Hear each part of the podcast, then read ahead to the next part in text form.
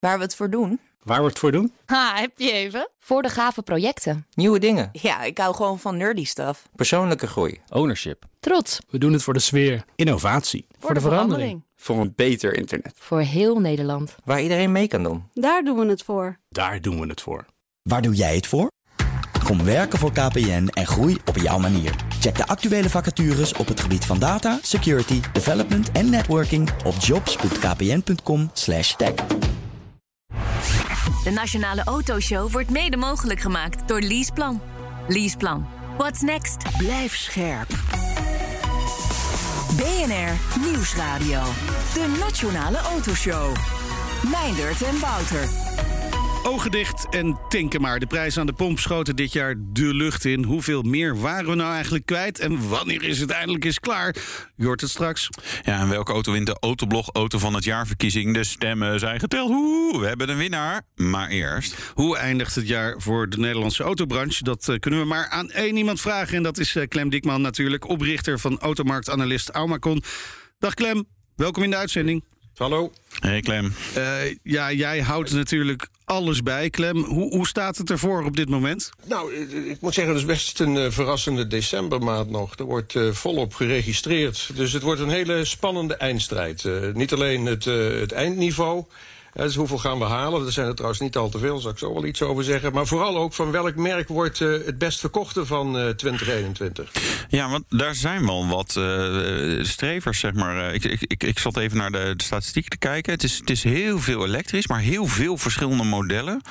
Uh, denk ook wel een paar verrassingen. Uh, mijn, wie, zou, wie denk jij dat er nu op nummer 1 staat?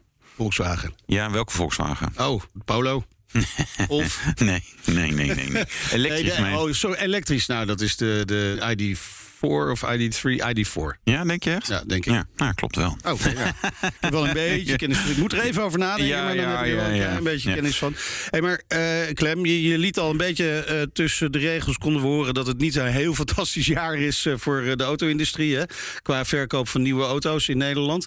Toch horen we dat veel autobedrijven echt wel een topjaar beleven. Hoe is dat nou te verklaren? Ja, er wordt inderdaad weinig nieuw verkocht. eh, eh, maar je kunt eigenlijk zeggen dat, dat wat er verkocht wordt... dat zijn allemaal dure auto's. Er wordt heel weinig korting eh, verstrekt. Dus eh, worden goede marges gedraaid. En autodealers eh, verkopen natuurlijk niet alleen maar nieuwe auto's. verkopen ook bestelauto's. Hè. Daar gaat het eh, behoorlijk eh, goed. Hè. Die, die markt klimt dit jaar met... met Maar is ook allemaal slecht leverbaar, toch? Ik bedoel, bestelauto's is helemaal Nou, een soort roofgoed. Er zitten diezelfde chips in natuurlijk. eh, eh, maar het aantal bestelwagens dit jaar... eh, Niet dezelfde intelligentie, zeggen we dan, maar of gaat dat over de bestuurders? Oh, een hoop bestelbusauto's nu. Wat mij was, nee, een grapje. Ehm, nee, maar de- de- de- hoe gaat dit jaar eindigen? Want het, je, in oktober heb je al eens gezegd van... joh, dit wordt nou, misschien wel het slechtste verkoopjaar ooit... In, in, in, nou ja, sinds we dat meten, 50 jaar of zo.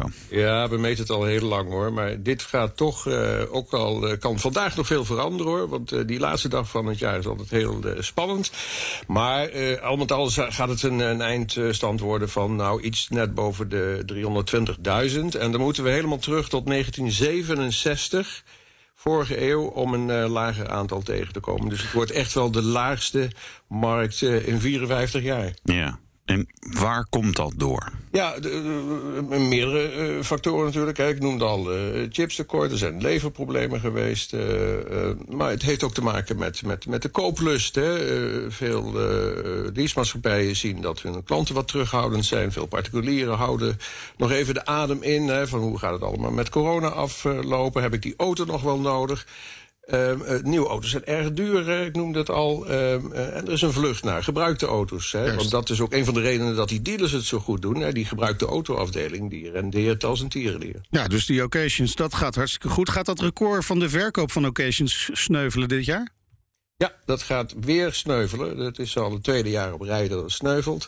En het ziet er ook voor volgend jaar eh, gunstig uit. Hè. De, de beschikbaarheid is wel, wel laag, maar toch weten die dealers uit het buitenland eh, toch voldoende auto's eh, naar Nederland te halen om eh, hier aan, aan particulieren te verkopen. Dus we verwachten ook voor volgend jaar weer een paar procent extra in de, in de particuliere. Maar moet je niet gewoon als dealer...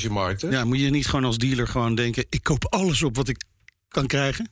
Ja, dat, dat, uh, in principe is dat zo. Een dealer zal natuurlijk, een dealer is een handelsman, dus die zal, uh, of een handelsvrouw, uh, zal ja. nadenken van ja, is het wel de goede prijzen? Dus, dus zomaar opkopen, dat doet niemand. Maar ja, ze pakken wat ze pakken. Nou, het, is, het is wel grappig. Ik was bij Porsche in Gelderland even met mijn, mijn zoon even auto's kijken een tijdje geleden. En toen zeiden zij van, ja, ik ben het precieze aantal kwijt. Het, volgens mij was er iets van 60 of, of 65 nieuwe, nieuwe, nieuwe type 911's. En die hadden ze ook. En ik zei, ja, hoe kom je er dan aan? Ja, we zijn gewoon gaan kopen. We willen gewoon heel veel hebben staan hier. Want er is verder niks. dus dat is wel grappig. En wat je mij dat jij zegt, ja, moet je kopen wat je kopen kan. Nou ja, sommige mensen denken dus van wel. En ja. dat is dan een grappig Porsche om geld. Dan hebben wij natuurlijk al een paar keer in de show gehad. Ja, doen het over het algemeen toch vrij goed. Dus ja, de tip van de dag misschien wel gewoon... Ja, als je de goede handel, uh, ja, pakken. Gewoon uh, agressief zijn, want de vraag is er volgens mij wel. Vraag is uh, voldoende groot. Uh, Porsche is natuurlijk niet een doorsnee merk. Hè. Nee, uh, het is voor bijzondere mensen. Hè? Ja, ja, kopen daar honderd polootjes en die moeten natuurlijk wel tegen de goede prijs geleverd worden. Ja. Als we nog even kijken naar die leasemarkt, daar had je het net al over. Hè. Die, die, die is wat minder aantrekkelijk. mensen nemen misschien ook wel geen leaseauto meer. bedrijven kiezen er wat minder voor. we zien ook dat die bijtelling voor elektrische auto's verder omhoog gaat. Normaal gesproken zorgt ja. dat in ieder geval wel voor een eindejaarsrun. Is dat nu ook het geval? Ja, dat is, dat is nu zeker ook hoor, een runnetje. Ja, er komt natuurlijk ook nog bij dat de MIA voor volgend jaar, de milieu-investeringsaftrek voor volgend jaar, uh, geschrapt is. Dus dat, uh, ja, dat zal hier en daar uh, tot wat extra registraties in deze week hebben geleid. Ja, het effect van, van die bijtellingsverhoging wordt natuurlijk wel steeds minder. Hè. Je ziet ieder jaar een, een, beetje minder eindrace. Maar niettemin dit jaar toch ook nog wel weer een fors aantal in december hoor. Ja, maar je ziet ook wel dat gewoon het, het, het aandeel elektrische auto's, zeg maar, zowel in absoluut als relatieve zin in het Nederlandse nieuwverkoop neemt gewoon af. Ja, dus het werkt heel goed, zeg die bijtelling verhogen. Zijn we komen aan van die, van die domme elektrische auto's af, uh, zouden zeg maar, sommige petrolheads kunnen zeggen. Maar uh, wat denk je wat er volgend jaar gaat gebeuren? Want, uh, weer die stap. zien we dan een vlucht naar benzineauto's? Of gaat het wel een beetje meevallen? Ja, je ziet op dit moment een beetje de vlucht naar hybride auto's. Hè? Die wat goedkoper zijn, die, die ook zuinig zijn. En het klopt inderdaad, in 2021, het jaar wat we, waar we nog net in staan, gaat het marktendeel van elektrische auto's omlaag. Het zal eindigen zo rond de 15, 16 procent. Vorig jaar was dat nog 20 procent. Ja. Dus ja, dat, dat, dat, dat, dat erodeert langzamerhand. Eigenlijk omgekeerd evenredig met die, met die bijtellingen. Zou jij een advies hebben aan Den Haag? Ja, ja. Kijk, ja is zeg je dan, Clem. Ja. natuurlijk erg veel geld ingestopt. Hè, en erg veel slecht geld. Hè. Er is 6 ja. miljard uh, in het begin ingegaan. Ja, die komen er natuurlijk ook een beetje van terug. En dat is ook nu de, de, de argumentering. Dat ze zeggen van ja, de markt gaat het nu vanzelf doen. Nou, dat is natuurlijk niet helemaal waar. Hè. Ze, ze bouwen wel heel snel af. Het zou beter zijn om het wat trager af te bouwen. Hè. Bouwen die, die on, uh, ondersteuning, die subsidiëring. Uh, maar ze hebben natuurlijk enerzijds ook wel gelijk. Hè. De markt pakt het ook op, komt met veel meer aanbod. Ja. Uh, corona speelt daar wel een beetje doorheen. Dat, ja. Maar, maar Clem, het kabinet heeft ook aangegeven duidelijk... dat ze zich veel meer op de particuliere koper wil gaan richten. Maar ja, ja die ziet toch nog niet heel erg brood in de elektrische auto. Ik denk dat daarin de subsidie ook te snel afgebouwd wordt. Hè. Dat wordt volgend jaar 3350 euro op een relatief dure auto. Ja. Welke particulier koopt nu voor, voor 40, 45.000 uh, euro een, een, een, nieuwe auto? Dat zijn er niet zoveel. Nee, dat zijn de babyboomers. Dan moet je nog een paal bij, bij, bij ja. je huis hebben staan. Ja, ja, ja maar al die... Een aantal voorwaarden, dat, uh, dat, dat, dat, dat is een hele kleine stap. Hè? Lekker bij zo'n elektrische auto. Dat zijn al die pensionado's die, zeg maar, uh, die het grote huis niet willen opgeven. Hè? Die hebben ook al schuld aan de, de, de, vastgoedmarkt. Die niet goed. Maar dan hebben ze dus wel een oprit met een laadpaal. En, en hebben het geld. Dus die nou, koopt alle elektrische auto's. die gaan ze ook nog de Ja, precies. Ja. Voor hun kleinkinderen. Nou. Zeg, zeg Clem, we gaan het even kijken naar de, de strijd tussen de merken bovenin. Ja. Uh, ja. een spannende strijd gaan in de verkoop tussen Kia en Volkswagen. Kun je al zeggen wat het best verkochte merk van het jaar wordt? Nee, dat, dat ga ik nog even niet zeggen. Dat oh. moet vandaag uitgemaakt worden. Die laatste dag is heel belangrijk. Ze liggen heel dicht bij elkaar. Het is net Hamilton Verstappen is... dit, joh. Ja, het is, het is een soort uh, Verstappen-finish. Uh, Kia zal er heel veel aan gelegen zijn om, uh, om, om de nummer 1 te worden. Bij Volkswagen is dat altijd wat minder. Die doen er altijd wat, wat, wat rustiger over. Uh, maar goed, die zijn al 16 jaar op rij het best verkocht. Het zou het 17e jaar worden. Dat is natuurlijk een mooie reeks, hè, dus het zal ze ook wat waard zijn. Voor Kia zal het betekenen dat, uh, als ze de nummer 1 gaan worden... dat het het, het eerste Aziatische merk is ja. dat in West-Europa de eerste plek pakt. Hè? Ja. Dus dat is een mijlpaal. Dus dat is een, een mooie prestatie dat het juist in Nederland gaat ja, gebeuren. Ja. Zullen we het laatste uur van deze uh, BNR-uitzending van dit jaar gewoon live verslag doen hiervan? Ja, ja, dat is nu, ja. Kia, Kia loopt voor, alweer registratie voor Volkswagen. Ja. Nou ja, het, het, het, is natuurlijk ook een deel Volkswagen, uh, weet ik van, maar het zal voor Kia gedeeltelijk anders liggen. Maar we hebben ook wel heel veel moeite om uh, auto's uit te leveren. En zeggen we hebben nog nooit zoveel back orders uh, gehad. Ik weet, dat weet ik dan toevallig van, van, van de PON-merken wel. Van Kia weet ik het niet, maar uh, was de leverbaarheid niet zo'n groot probleem, riepen ze al een aantal maanden geleden. Uh, dus dat speelt daar misschien wel een beetje in mee. Maar ja, desalniettemin, ik denk dat we vijf jaar geleden niet hadden gedacht dat, dat nee. we dit gesprek zouden hebben over Kia. Toch, Meinert? Dit is wel echt redelijk bizar. Ja, maar wat doen ze dan zo goed, Clem, volgens jou? Kia heeft een, uh, heeft een krachtig dealernetwerk. Kia heeft een, een programma wat zowel de particulier als de zakelijke koper uh, aanspreekt. Heeft een heel goed gamma in, in de elektrische modellen. Dus is eigenlijk in alle segmenten van de markt wel vertegenwoordigd. Ja, maar ze, ze, deden het in het verleden niet zo heel goed in die leasemarkt. Maar daar hebben ze dus ook wel hun slag geslagen, lijkt me. Ja, ja, ja, ja. En, en niet in de laatste plaats door, uh, door de Niro, hè, de, de ja. elektrische Niro. Ja. Uh, maar hebben ook, ook wel een hele andere keuze gemaakt uh, wat betreft een dealernetwerk. Hè. Er zijn veel meer gaan focussen op de grote dealerholdings. Krachtige dealers die ook een goede poot hebben in die zakelijke markt. En, uh, ja. Ik denk dat ze uh, een jaar of tien geleden een aantal hele belangrijke goede beslissingen. Ja. Zeven jaar garantie kan ook toch helpen. Nou, Zeven jaar garantie speelt allemaal mee. Goede productkwaliteit. Ja. We hebben nog wat volumemerken, de overige volumemerken. We hebben, nou ja, weet je, uh, jaren 80, Opel, uh, nummer 1. Uh, Renault heeft ook wel eens een beetje meegestreden om, om, om die plek. Ja. Hoe doen die het? Slecht. Ja? Allebei. Vooral Opel gaat, uh, gaat het dit jaar uh, heel, uh, heel, heel, slecht noteren. Hè. Een, een, min van, van ongeveer 25 procent. Ja. Renault zit ook op, op een min 20 procent. Ik, ik, ik rond het even een beetje af. dus die beide merken hebben, hebben een heel slecht jaar achter de rug hoor. Ja, hoe komt dat? Eigenlijk dezelfde argumenten, maar dan, uh, andersom. andersom. Ze hebben tien jaar geleden hele slechte beslissingen genomen. ja. Nou, daar, het modellengamma is, is ja. niet al te modern. Uh, elektrisch uh, aanbod is ook heel matig. Dus, dus ja, wat, wat Kia goed heeft gedaan, dat doen deze beide merken een stuk minder. Ja. Clem, gaan we nog even tot slot kijken naar het nieuwe jaar, 2022. Wat, wat, verwacht jij qua verkoop? Gaan we dit uh, dramatische aantal van dit jaar overstijgen? Ja, dat, uh, dat, dat gaat vrij uh, eenvoudig lukken. Veel verder omlaag kan het niet. Wij maken daar prognoses voor. Onze jongste prognose voor 22 is 365.000. Dat cijfer zegt in feite dat ja, veel backorders inderdaad uitgeleverd moeten gaan worden. Dus dat is een plus-effect. Daarnaast, we blijven nog een tijd in, in, corona zitten. We blijven ook nog, ook nog een tijd met die leverproblemen onthand. Dus, dus ja, een, een 15% stijging van de markt. Dat, dat, dat gaat het ongeveer worden, met de kennis van nu. Maar het is nog steeds geen fantastisch cijfer. Hè. Het gemiddelde over de laatste tien jaar is 411.000 per jaar. Dus daar zit je dan nog een uh, royaal uh, eind uh, onder, hè? Zeker. Ja. Het is geen feest om nieuwe auto's te moeten verkopen nee, in Nederland. maar occasions. Ja, dat gaat dan weer dat bijzonder goed. Ja. goed. Dankjewel, Clem Diekman van Automarktanalist Aumakon. We spreken je ongetwijfeld weer in het nieuwe jaar. Een fijne jaarwisseling. Jullie ook. Dank je. Dag.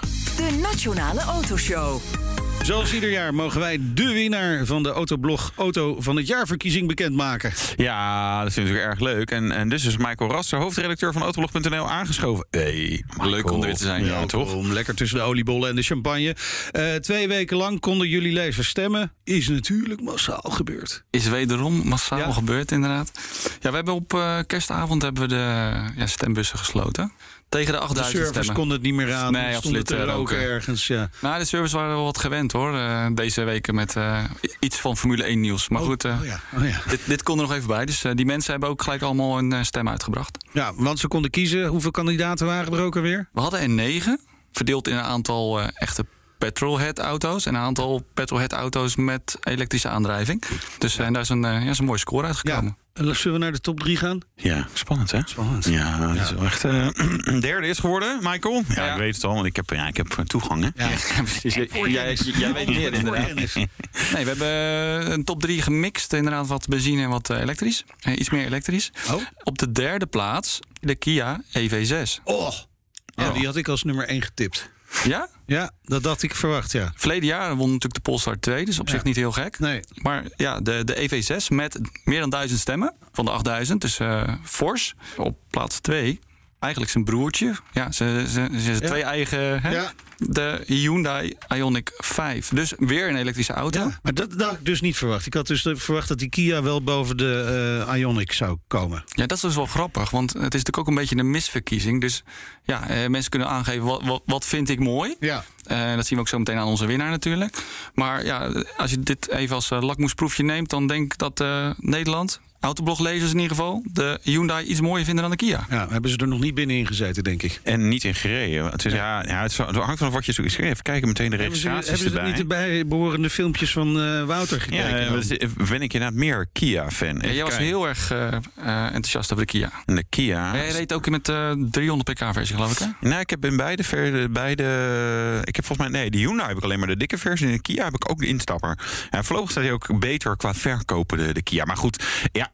eigenlijk zegt dit over uh, Europa. Zeg maar, wordt wakker. Zeg maar, Europese autofabrikant.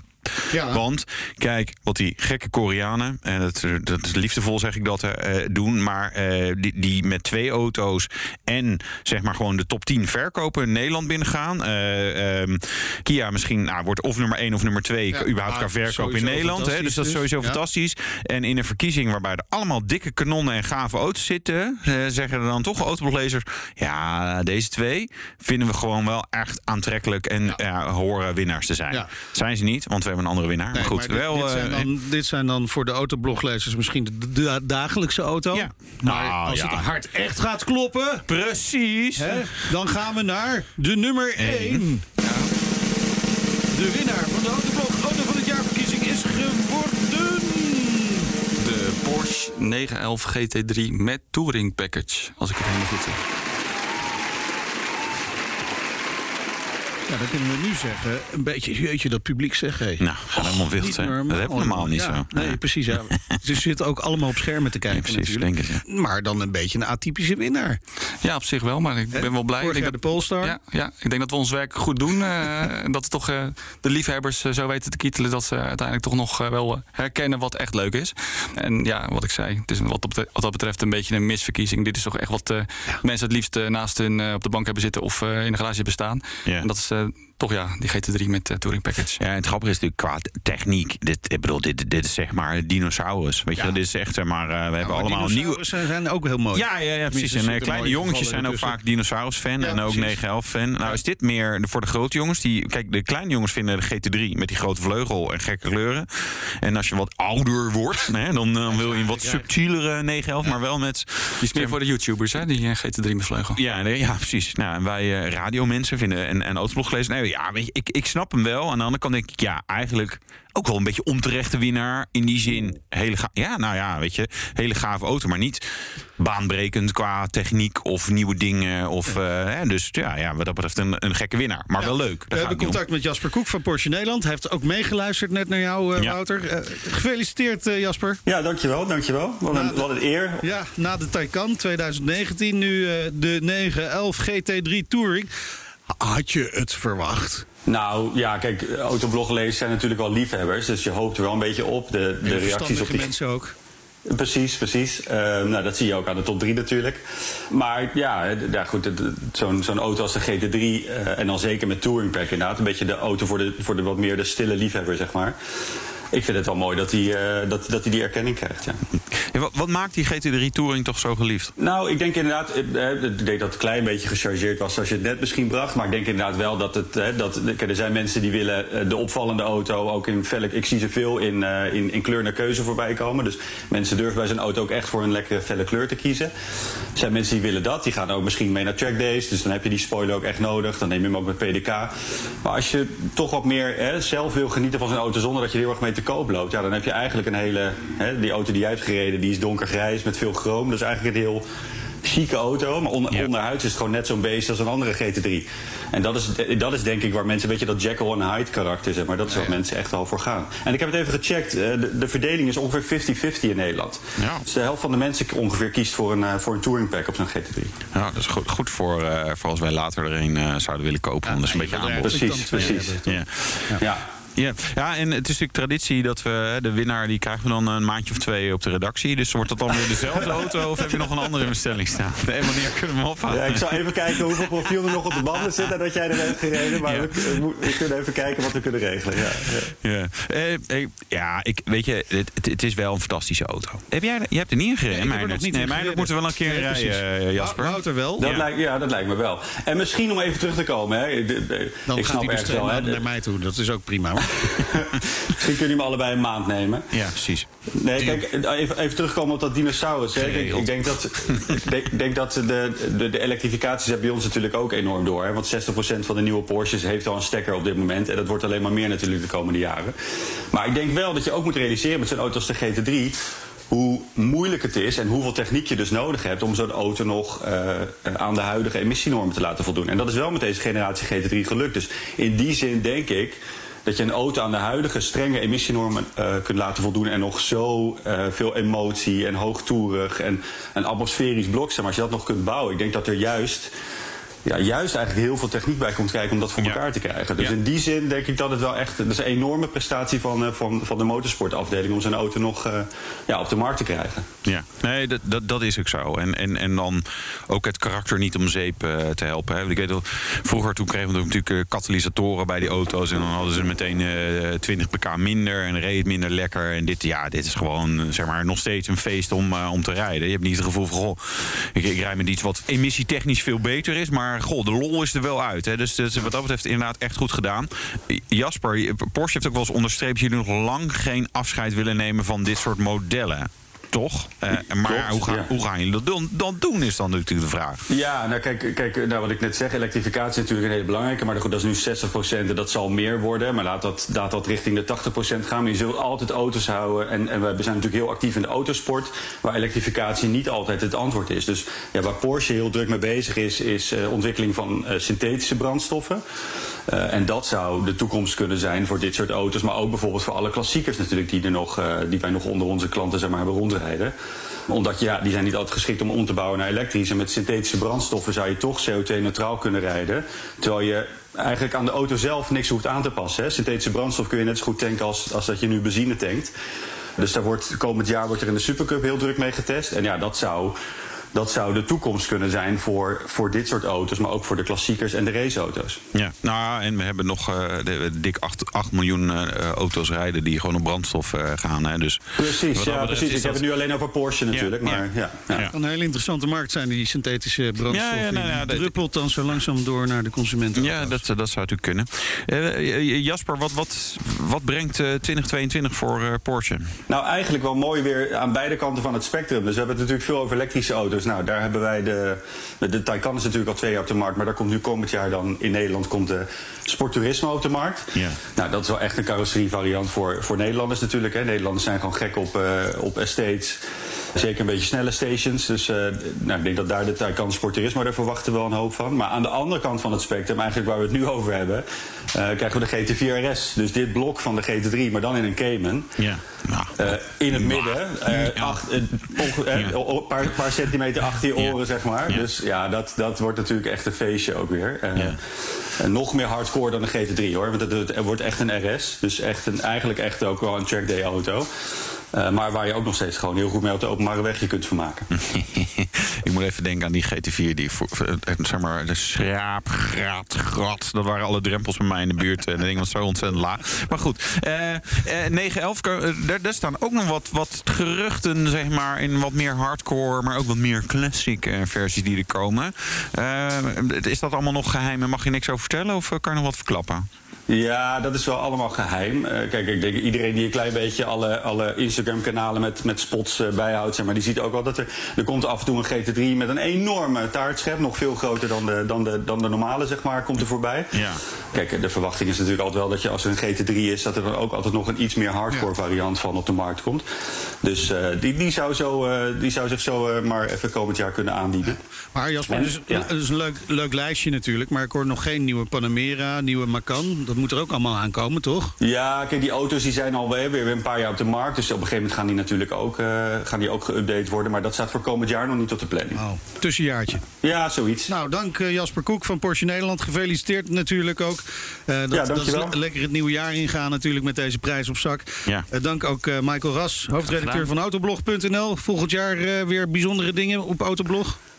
Uh, we gaan gewoon zo door. En ik, ik heb het idee dat, dat Formule 1 wel leeft. Daar gaan we iets ja, mee doen, denk ik. Daar gaat wel iets mee gebeuren. Hier ook bij BNR. Uh, tot uh, volgend jaar in elk geval, Michael.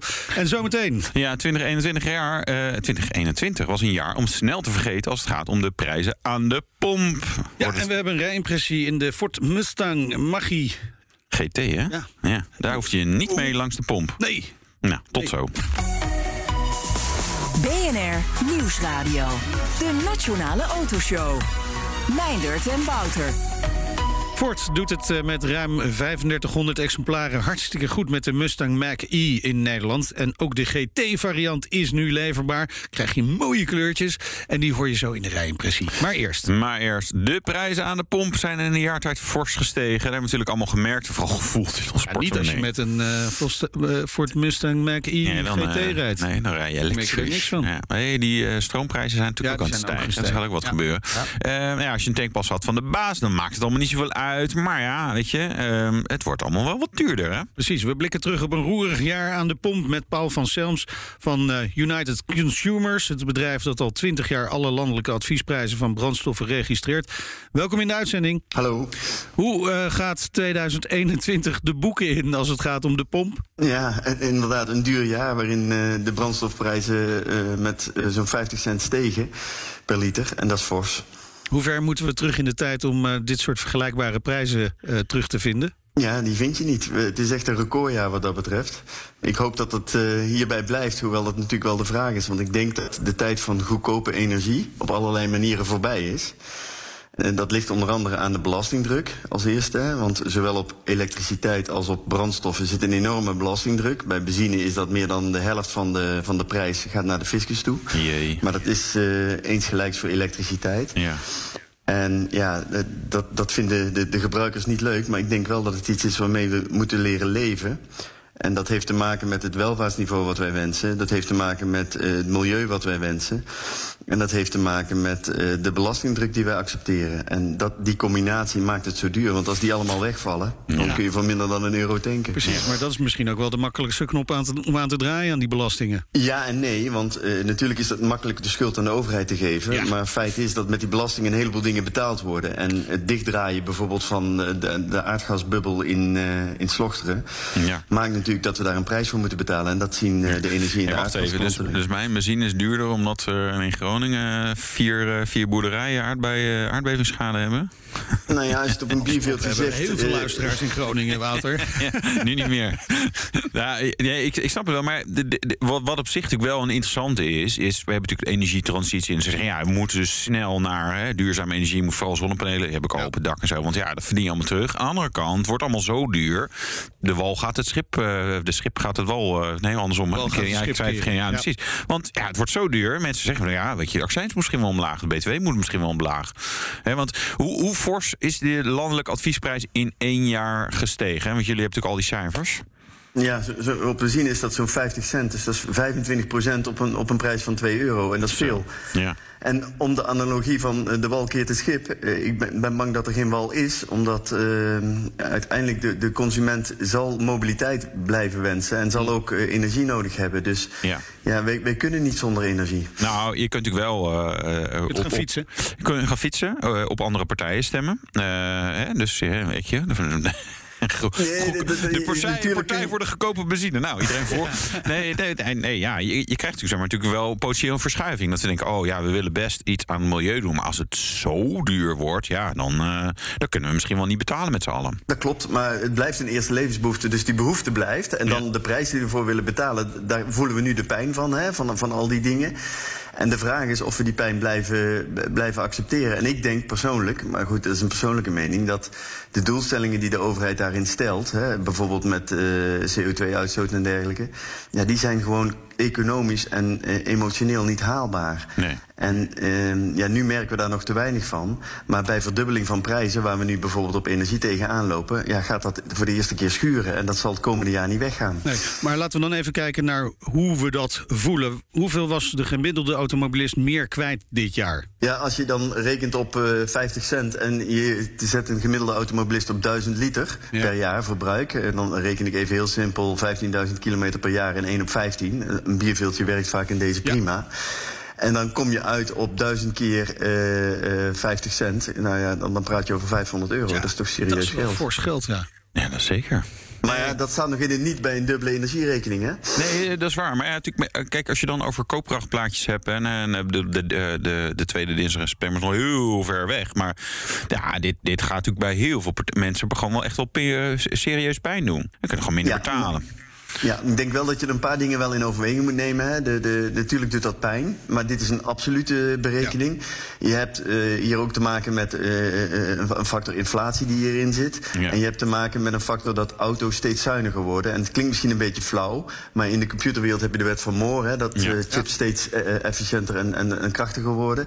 Ik geloof ook wel dat de stijging van de benzineprijs voor een groot deel gecompenseerd wordt door zuinigere auto's. Okay. Mits je natuurlijk een beetje een fatsoenlijke auto koopt die, die, die, die daar ook op meet. Ja, en maar, maar dan moet je weer die nieuwe auto kopen die fors duurder is geworden. dus ik, die, die, die, die rekensom is wat lastig. Maar je kunt ook slimme consument zijn. En daar, daar zijn jullie natuurlijk van bij United Consumers. Je kunt nog wel korting pakken hier en daar, toch? Ja, ja, ja zeker. Want de, de adviesprijs hè, die, die wij als richtprijs aanhouden... en die ook feitelijk de richtprijs is voor alle kortingen aan de pomp. Want korting aan de pomp wordt gegeven ten opzichte van die adviesprijs. Ja. Als de adviesprijs stijgt, dan stijgt die prijs aan de pomp mee. En daar kun je wel wat halen. Dat kan via ons, uh, maar dat kan ook gewoon door, door slim te kijken waar het goedkoper is. En dan zie je dat je wel op een adviesprijs tot een dubbeltje kan besparen en soms zelfs nog wel meer. En dat zit ook niet in die prijsstijging verwerkt. Dus het feit dat er steeds meer korting gegeven wordt bij tankstations aan de pomp. En vooral op tankstations die excentrisch liggen. Dus uh, niet op de normale uh, dagelijkse locaties waar je langskomt. Ja. ja, dan kun je zeker besparen. Maar goed, ja. laat dat een dubbeltje zijn op die 50 ja. cent. Dan is het nog nou, maar een ik, druppel. ik moet zeggen, ik heb gisteren, toen moest toevallig de, de, de, auto van mijn meisje moest worden afgetankt. Tenminste bijna. En toen reed ik langs een pomp en daar was het 1,90 euro volgens ja. mij. En ik had op de snelweg inderdaad 2,13 euro gezien. Dus dacht ik, ah, nou, hoeft eigenlijk nog niet. Maar ik ga hier wel even dat ding volgooien. Uh, dus er zijn wel inderdaad echt wel, wel grote verschillen. Verschilt die korting ook nog per regio? Of moet je juist s'nachts gaan tanken? Of in de ochtend? Ja, nee, weet je, we hebben geen avondlockdown. Dus nee, ik ga even tanken. Schat, ik ben even weg. Ik ga even tanken. even alle auto's aftanken. Ja, je zoekt een excuus.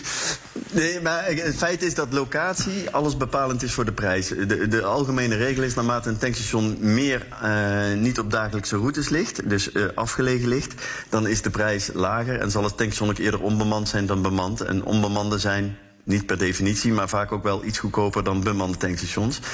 Um, dus dat is locatie in het algemeen. Als je over Nederland kijkt, dan zul je zien dat de Randstad gemiddeld duurder is, samen met Brabant, ten opzichte van bijvoorbeeld de noordelijke provincies Groningen, Drenthe, Overijssel en Zeeland. Uh, want daar uh, is de bevolkingsdichtheid lager en liggen pompen vaak in de middle of nowhere. En die zullen klanten moeten trekken. En dat kan je alleen doen met extreme kortingen. En dan krijg je dat voorbeeld wat Wouter net gaf. Ja. Het is natuurlijk even afwachten wat die prijs gaat doen hè, het komend jaar. Want jij zegt zelf, ja, energie wordt duurder. Aan de andere kant uh, heeft dit ook met, met vraag te maken natuurlijk.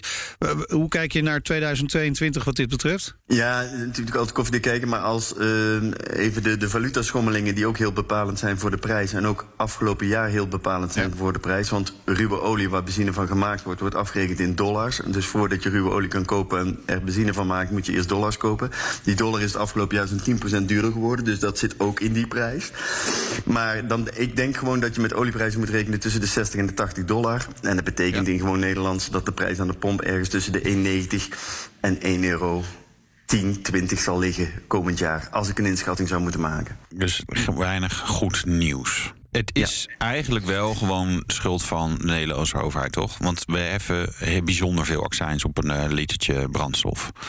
Hoeveel is het exact? We hebben net riep je wel een percentage volgens mij, maar wat... Ja, nou, het is ruim 80 cent aan accijns. Maar over die accijns gaat ook nog BTW heen. Ja, en dan oh, komt nog BTW over de prijs. Dus van die 2 euro, even flauw gezegd, of 2,10 euro, gaat zo'n 1,15 euro naar de staat. Oh, ja, dat is meer dan de helft. Ja, ja, ruim meer dan de helft. En daarmee staan we helaas uh, nog maar op nummer 2. Want uh, Hongkong, daar is de benzine nog ja. duurder. Maar we staan dus wel op nummer 2. Dus dat, dat is misschien ook wel een teken dat, dat misschien de belastingdruk iets te hoog is. Maar het gaat nog wel stijgen, hè, accijns van uh, 1 januari. Want dat ja, is altijd ja. weer het eikmoment. Dan gaan we gewoon weer omhoog. Ja, en om dan toch van, van, van, van al het slechte nieuws iets goed nieuws te brengen. De overheid claimt dat, dat accijns elk jaar geïndexeerd worden als, als een soort uh, prijscompensatie of inflatiecompensatie. Omdat ja, als de overheid minder accijns, of gelijk aantal accijns binnenkrijgt, maar de inflatie groot is, dan houden ze ook minder over bij het ja. uitgeven van die accijnsen. Ja. En die inflatiecorrectie is zeg maar afgerond uh, een goede cent die elk jaar op de accijns komt. En daar komt dan nog BTW overheen. Dit jaar hebben ze uh, een voorzichtige inschatting gemaakt wat die inflatiecorrectie mocht zijn. En zitten ze eerder aan de verre onderkant dan aan de bovenkant. Want de verwachting is dat de inflatie ergens 2, 3 procent zal zijn. Ik denk dat die veel groter is. Maar goed, de overheid heeft daar wel in bepaalde mate in gedaan. Dus dat is dan weer een voordeel. Dus het wordt maar 1 cent duurder in het nieuwe jaar. Oh ja, oh. ja dat scheelt ja. ja. het blijft toch wel gek hè. Dus dat als je, als je bij die pomp staat, je gooit je auto vol, dan ben je heel goed bezig voor de maatschappij eigenlijk. Ja, hè? ja, en tegelijk heel slecht bezig voor de maatschappij. want je bent het klimaat aan het verpesten. Ja, ver, ver, verpesten maar aan. Met die 1 uh, euro. Nou mee? Ja, stoppen maar, met gewoon fietsen. Alleen nog maar fietsen. Ja, maar mijn frustratie is, is, niet zozeer de belasting, want daar profiteren we uiteindelijk ja. allemaal van. Mijn frustratie is meer de ongelijkheid die de overheid hanteert ten aanzien van brandstoffen. Okay. Want als je ziet wat luchtvaartmaatschappijen betalen ja. voor, voor kerosine. Ja. En, en dat soort zaken, dat, dat klopt niet. En dat is echt een luxe product. Dus daarvan zou je kunnen zeggen, ja, waarom moeten wij nog een, een, een, een luchtvaart in stand houden? Ja. ja, waar Jan met de pet nooit gebruik van maakt, even simpel gezegd. Ja, dat is inderdaad. Dus natuurlijk de, de happy few vliegt veel meer dan uh, zeg maar de, hè, Jan Modaal met uh, Jan Modaal met de pet. Dat is lekker dubbelop. maar nee, nee, dat klopt. En er zijn ook een verschil tussen LPG en diesel en elektriciteit. Ja. Er zijn natuurlijk wel allerlei uh, belastingen verschillen. Maar ja, we gaan er voorlopig geen lagere prijzen gaan zien aan de pomp, vrezen wij dus met z'n allen. Is dat de conclusie? Nee, ik ben bang voor niet. Nee, hm. ik denk dat dat de conclusie moet zijn. En ik denk dat wij sowieso aan hogere energieprijzen in de brede zin des woords zullen moeten wennen. Want het feit dat wij de stop gezet hebben op, op 300 miljard aan, aan aardgas, ja, daar betaal je een prijs voor. Ja. En ja, die wordt nu zichtbaar. Ja. Tijd om onze eigen brandstof te gaan stoken. Ja, precies. Ja, we gaan gewoon niet die bomen hier omzagen op het uh, plein hier. Goed, dank Paul van Selms van United Consumers. Graag gedaan. De Nationale Autoshow. In 2022 verandert er weer een hoop voor de automobilist. We zetten belangrijkste zaken even voor je op een rij. Beginnen maar even met de bijtelling. Ja, zoals ieder jaar gaat hij omhoog. Ja, vooral voor elektrische auto's. Nee, de, de, de reguliere bijtelling, uh, daar verandert er niks aan. Maar uh, de bijtelling voor elektrische auto's was 12%. Die gaat naar 16%. en wat daarbij zit, je hebt die cap. die was 40.000 euro. Ik, ik, vergeet het altijd, maar gaat nu naar 35. Volgens mij klopt het dan dus, wel. Dus daarboven betaal je de reguliere reguliere 22% bijtelling. dus ja, je krijgt eigenlijk maar op, op, op een klein deel nog maar een klein beetje korting. Uh, behalve voor waterstofauto's. Oh. De Toyota Mirai. Ja. Uh, of voor zonneauto's. Die hebben eigenlijk Ja, ja je. 2022. Ze zouden, zouden eigenlijk eind dit jaar. Dus ze zijn nu aan het produceren. Wordt nu uitgeleverd. Oh, nee. Ja, maar uh, dit heeft er 5000 besteld, joh. Dat ja, ja. Intentie tot. Uh, nee, ja. Top, top. Ik, ik, ze zouden dit jaar op de markt moeten komen. Ja, ik ben heel erg benieuwd. mij benieuwen. Maar ik zie, dan heb je dus geen cap. Dan betaal je 16% nee, over... over de hele waarde van de auto. En die laat je, die was hartstikke duur. 100.000 euro? Nee, 140 of zo. 130. Nou, dat is echt wel. Uh, Als we toch met geld aan het smijten zijn. Er komt 70 miljoen euro subsidie beschikbaar voor particulieren om een elektrische auto aan te schaffen. En dat is 3350 euro per auto. Ja. Dat is gewoon een vast bedrag, hè? Het is niet ja, een percentage. Ik ga nee. even uitrekenen. 7 uh, gedeeld door 33,50. Trekt het je over de streep? Trekt het over de streep? 21.000 keer kunnen ze die subsidie uitgeven. Ja. Trekt het je over de streep? Als je het geld hebt om een nieuwe auto te kopen en je wil dat daar een uitgeven. En je hebt een oprit. Je hebt een oprit. En een laadpaal. En je hebt een laadpaal. Ja, kijk, want 3350 euro subsidie is natuurlijk leuk. Maar een laadpaal is nou ja, ergens tussen de 600 en de 1600 euro. Om die op je opritje of aan je muur te krijgen. Het een beetje vanaf. Of ze lang moeten graven en wat voor paal je wil. En dan noem maar, maar op. En of je een beetje handig bent op internet even goed zoeken. Leven wordt duurder, Wouter. Het leven wordt, nou ja, kijk, en daarna wordt het leven goedkoper. Want in principe rij je dan je goedkoper. op je zonnepanelen, nou, en dan ben ik helemaal los van de grid. Ik dat is stomme Groningen niet meer nodig met zijn gas. Nee, ja. Je hebt nul op de meter. Nou, lekker zeg. mijn huis zeker niet. Maar eh, ondanks de zonnepanelen. En eh, ja, we hebben een soort straalkachel. Een grote hele televisie. Dit is zeg maar van, nou, het is echt een halve muur. Dan moet je gewoon Ja, aluminiumfolie aan de achterkant ja, plakken. ja, dan straalt zo. Dan Ja, heb je geen ja, verwarming meer ja, nodig. terwijl je tv ja. kijkt. Maar- BPM. Ja, Gaat weet je, kijk, eh, weer omhoog. Kijk, en wat de Nederlandse overheid daarmee feitelijk doet... is gewoon zorgen dat we echt helemaal geen nieuwe auto's meer kopen. doen we eigenlijk al bijna niet meer. Hè? We hebben elektrische auto's, daar waar geen of nauwelijks BPM op zit als plug-in hybrides zijn.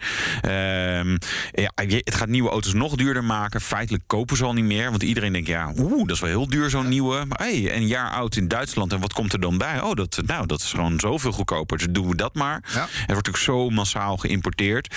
Je ziet dus echt, zeg maar, die, die, ja, de markt voor de, de, de nieuwe auto met verbrandingsmotor... Die, ja, die wordt gewoon om, om zeep eh, geholpen.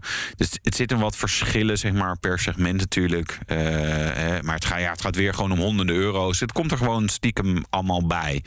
Eh, ja, als je dan ook de statistiek kijkt... Nou, we hebben het natuurlijk net ook over die verkoopcijfers gehad. Ja, mensen kopen gewoon geen, kopen gewoon geen nieuwe auto's meer. Eh, nee. het is allemaal occasions. Nee. En dan al helemaal geen nieuwe diesels. Hè? Want ook die extra toeslag voor dieselauto's wordt verhoogd. De drempel voor de toeslag gaat omlaag naar 75 gram CO2-uitstoot per kilometer. Ja, nou, dat is natuurlijk iedere diesel feitelijk boven. Dus ja, dat wordt nog duurder. Ja, weet je, kijk, qua CO2 is natuurlijk een diesel feitelijk heel goed. Hè? Maar eh, nou ja, in Nederland is, is, is dat ja, verdwijnt. Je ziet dat zeg maar, grote SUV's, daar is natuurlijk gewoon wel echt een heel fijn aandrijfconcept. Eh grappig genoeg was ik bij een BMW-dealer in eh, de oosten van het land. was begin vorige week volgens mij. Daar had, zei ze, ja, nee, we verkopen nog wel eens een, ge- ge- geen 520 diesel, maar dan wel een 530 of een 540. Een lekkere dikke diesel. Mensen die ook veel in Duitsland bijvoorbeeld zou moeten zijn, die echt gewoon zeggen, ja, maar dit, is, dit past zoveel beter bij hoe ik mijn auto gebruik. Dus ze zijn er nog wel. Eh, het grappige is, nieuw worden ze steeds schaarser, maar ook tweedehands, zeg maar, natuurlijk ook in Duitsland, waar voorheen veel eh, diesels werden gekocht, en natuurlijk ook stimuleren op elektrisch en plug-in hybride. Dus ja, diesels, jongen, dat is de investeringstip. Naast bitcoins moet je zeg maar ge- jong gebruikte diesels. dat we echt graag gewoon stijgen in prijs. Ja, Ja, ja, ja, maar Zoiets, eh, in juli wordt wel die roetfiltertest onderdeel van de APK. Hè. Naar verwachting komen een hoop eh, diesels eh, dan weer niet meer door die keuring. Maar dat zullen niet de jonge diesels zijn. Nee, in principe niet. Nou, wat natuurlijk een hoop mensen hebben gedaan, eh, en het, het kan ook een vorige eigenaar van een diesel zijn, een roetfilter eruit slopen. Eh, ja, en dan kom je niet meer door de APK-potentieel. Dus dat wordt nog interessant. Geen, geen advies is dit. Nee, nee, nee, oh, zeker niet met die nieuwe APK. Nee, precies. Ehm, laten we nog even naar de verkeersboetes gaan. Ja. Vasthouden van de telefoon van 250 euro naar 350 euro. Terecht, lijkt mij. Ja, maar die pakkans moet omhoog. Ja. Nee, want ik, bedoel, Ja, ik betrap precies. mezelf er ook wel eens op dat je toch weer je telefoon pakt voor iets en denk, oh, dat moet ik niet doen. Nee. Maar je, ja, weet je, ik ben, ben ik dit jaar geflitst? Volgens mij wel, maar ik ben echt nog nooit gepakt met mijn telefoon in mijn hand. Terwijl ik dat toch ook zeg maar, net te vaak doe. En ik ken ook bijna niemand in mijn omgeving die ervoor wordt. Je pakkas moet gewoon omhoog. Ja. Eh, geen voorrang verlenen aan een voorrangsvoertuig van 250 naar 350 euro. Nou, ja, volgens mij wordt je nooit links rijden. Ja, is ook zo'n boete. 150 naar 220 euro. Ja, dat lijkt me wel goed. Weet je wel, maar, dit zijn dit boetes die gegeven worden? Nee, niet. Nee. Dus het is leuk dat ze omhoog gaan. Nou, fijn. Ja, eh, papieren, papieren dingetje. Eh, er zijn ook boetes die omlaag zijn gegaan. Ja, ja. zoals die voor onnodig geluid maken. Van 400 naar 50 euro. Nou ja, uh, gas geven terwijl die auto een beetje reven. Eh, het toeteren zal ongetwijfeld daar ook onder vallen. Maar gewoon, ja, met, name zeg maar, waar de klachten over waren in Rotterdam bijvoorbeeld. Hè, de Lamborghinis die dan even eh, maar, door de straat um, opentrokken. Nou, blijkbaar vinden we dat niet zo heel erg. Want die boete kan gewoon omlaag. Nou, van 400 naar 250 euro. Ja, nou, precies. Dat scheelt toch weer. Precies. De rijimpressie. Ja, Meindert test de Ford Mustang Mech. GT. Steeds meer autofabrikanten doen hun uiterste best om ook ons petrolheads over te halen om ja, elektrisch te gaan. Dat doen we natuurlijk nooit vol overgave, maar ja, er zijn af en toe wel wat lichtpuntjes. Het gaat dan meestal om een hele hoop pk, veel koppel en heel, heel snel van 0 tot 100. Zodat je ja, weinig tijd overhoudt om het motorgeluid te missen. Nou, Ford heeft nu ook zijn eigen EV-monster gebouwd, de Mustang Mach-E GT. Jawel, een performance versie van die elektrische SUV. Nou, even de cijfertjes doornemen dan maar. Oké, de GT heeft een vermogen van 487 pk, een koppel van 860 Nm en van 0 tot 100 doet hij in 3,7 seconden. Als je dat tenminste aandurft. Ja, het zijn echt wel behoorlijk uh, heftige getallen. En die sprint die doet hij trouwens precies even snel als de Tesla Model Y Performance. En dat is dan ook de directe concurrent voor de Mach-E GT. De Ford die is weliswaar een paar duizend euro duurder dan de Tesla. Maar dat geld is misschien wel besteed als je naar de uitstraling van de auto kijkt. Die is toch wel een stukje ruiger dan de ja, iets wat duffige Model Y. Heeft deels met de beschikbare kleuren te maken. De Mustang Mach-E GT kun je bijvoorbeeld krijgen in Grabber Blue of Cyber Orange. Die heb ik nu. Heel fijn kleurtje. Ander verschil is de kleur van uh, de grill. Voor zover je dat nog zo kunt noemen bij een elektrische auto. Nou, die is bij de GT matgrijs. Terwijl hij normaal uh, bij de Mac-E meegespoten is in de carrosseriekleur. Nou, verder heeft hij een, een zwart dak, zwarte buitenspiegelkappen, mooie Brembo rode remklaartjes en 20 inch lichtmetalen sloffies. Lekker kleurrijk en duidelijk herkenbaar ook. Binnenin valt natuurlijk ook gelijk het grote 15-inch touchscreen op om de, ja, om de boel mee te bedienen. Of eigenlijk, ja, misschien valt het ook wel niet heel erg meer op. Hè, want het is tegenwoordig vrij normaal om zo'n joekel van een scherm aan het dashboard te hebben hangen. Het ziet er wel fraai uit hoor. En het, uh, het heeft als voordeel dat heel wat lelijke knoppen weggewerkt zijn. Was vroeger nog wel eens een uh, behoorlijke circus op het uh, dashboard bij Ford. Maar goed, performance betekent natuurlijk meer dan alleen een leuk kleurtje en een hoop pk. Bij een GT verwacht je gewoon wel iets meer. En dat heeft Ford dan ook wel gedaan. He, zo is er aan de wielophanging gesleuteld. De demper is zo ingesteld dat hij direct reageert op de gekozen rijmodus. Nou, daar heeft de Mac-E GT er vier van. Eentje meer dan de gewone Mac-E. De bekende modus zijn de Whisper, de Active en de Untamed modus. Nou, deze auto kent ook nog de Untamed Plus rijmodus. Wow. Nou, afhankelijk van gekozen modus stuurt hij echt steeds meer koppel naar de achterwielen. En dan begint het natuurlijk wel leuk te worden, hè? De vraag is natuurlijk wel of deze GT-versie ook echt anders rijdt dan de gewone Mackie. Nou, die heb ik dus niet gereden. Ik kan niet met heel veel zekerheid zeggen, maar gezien de aanpassingen kan het haast niet anders. Hij stuurt heel direct, duidelijk sportief afgesteld, moedigt het aan om daar waar het kan het pedaal iets verder in te drukken. En tegelijkertijd blijft het natuurlijk wel een enorm obese geval. De Mac-E GT weegt ruim 2000 kilo. Ja, bij mij in de buurt liggen nog wat drempels. En vooral als je net over zo'n hobbel bent, zakt de auto echt hard naar beneden. De kans is natuurlijk levensgroot dat je de accu vrij snel leegtrekt als je de Mustang Mach-E GT echt in zijn volle glorie laat opereren. Doe je wat relaxed eraan, dan is 400 kilometer zeker wel haalbaar. Afhankelijk natuurlijk van de temperatuur buiten en je eigen gedrag op het pedaal. GT heeft een uh, 98,7 kilowattuur grote batterij.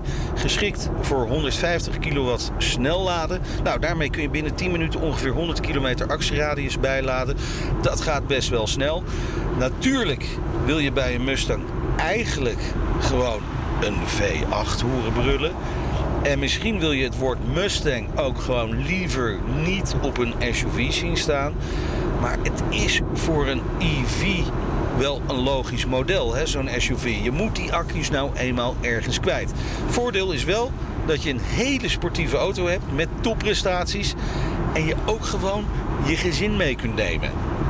Wel een klein beetje oppassen dat je kinderen niet brakend op de achterbank hangen... als je een serie haarspeldbochten doorknalt. Ja, de Ford Mustang Mach-E GT. Mach-E. Mach-E. GT. Ja, dat is eentje, de, eigenlijk de Mustang die die naam ook waardig is. Ja, zeg maar, vind ik gewoon ook. qua Ja. eh, performance en look. Zeg gewoon, eh, ja. Ja. Ja. Ja. Ja, Mm. dat is- Ja. ja, Nee, dat is, dat is- ja, ja. Fijne auto? Ja, echt wel een fijne auto. Wel zwaar natuurlijk. Hè. Ik zei het net al, 2000 kilo. Ja. Ja, dat is elektrische auto's. Dat is, ja, ja, ja. Ja. Gelukkig betaal je geen weegbelasting hè, Nee, over dat scheelt EV's. Komt Dat nog wel een keer. Ja. Gaan we wel een keer doen. en dan Nee, eh, dat is ook wel fijn, want hij mag wat kosten. 76.890 euro. Is net iets duurder dan eh, de concurrent, hè? Ja. De Model Y. Model Y. Performance, moet ik dan zeggen. Ja, en eh, Kia komt er ook met zo'n EV6 GT, ook met je een beetje dezelfde specs. Ja. het is wel grappig, want je hebt uiteindelijk zeg maar voor zeg maar enorm performance voor minder dan 80.000 euro. Nee, maar dit, dit, ja, dit is gewoon eh Porsche territorium. Maar zeg maar. de vraag is natuurlijk, trekt dit ons, hè, want daar begon ik die rijimpressie ook mee. Dit is bedoeld om ons, petrolheads, over die streep te trekken. Ja, ik vind dit soort auto's wel erg leuk. Ik ook wel. Ja, en het duurt uiteindelijk wel goed. Ik vind die Mustang mag. Ik vind hem, die kleur die jij had was goed. Ik vind hem vaak in van die, van die Amerikaans bedekte kleuren. Dat ik er maar een beetje een tijltje bij moet hebben. Ik denk, nou, het is gewoon niet zo fraai. En ik blijf een beetje moeite hebben met, met het ja, verkrachten van die naam Mustang. Ja, de Mustang nee, was een sportauto. Precies, er eh, hoort een eh, V8 in. Ja, een beetje in laag te zijn. En nu is het een, gewoon een crossover apparaat. Hoog op zijn poten, lekker praktisch, grote Ja, kofferbak. heeft het ook gedaan natuurlijk. Hè? Ja, maar die hebben niet de, niet de Taycan de 911 genoemd. Zo hebben we de 911 Mach-I. En dat is eigenlijk een hele andere auto. Ja, dit zijn toch Amerikanen. Die Ja, die, dingen. Ja, precies. een Geen gevoel voor heritage en historie. Jammer hè? Ja. Goed, eh, dit was de Nationale Autoshow voor Ja. dit jaar. Ja, precies, ja. Bedankt voor het luisteren. We hebben wel goed nieuws, Ja. Wouter. Ja, Of slecht nieuws voor sommige mensen.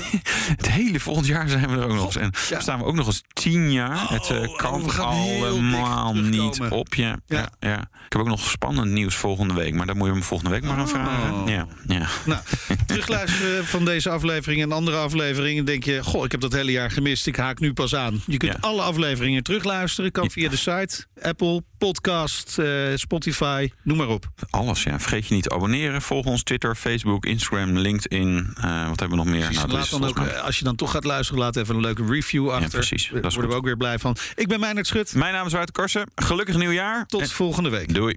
De Nationale Autoshow wordt mede mogelijk gemaakt door Leaseplan. Leaseplan. What's next?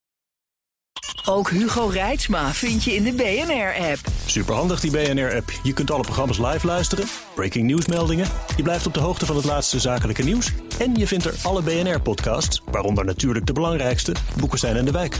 Download nu de gratis BNR-app en blijf scherp.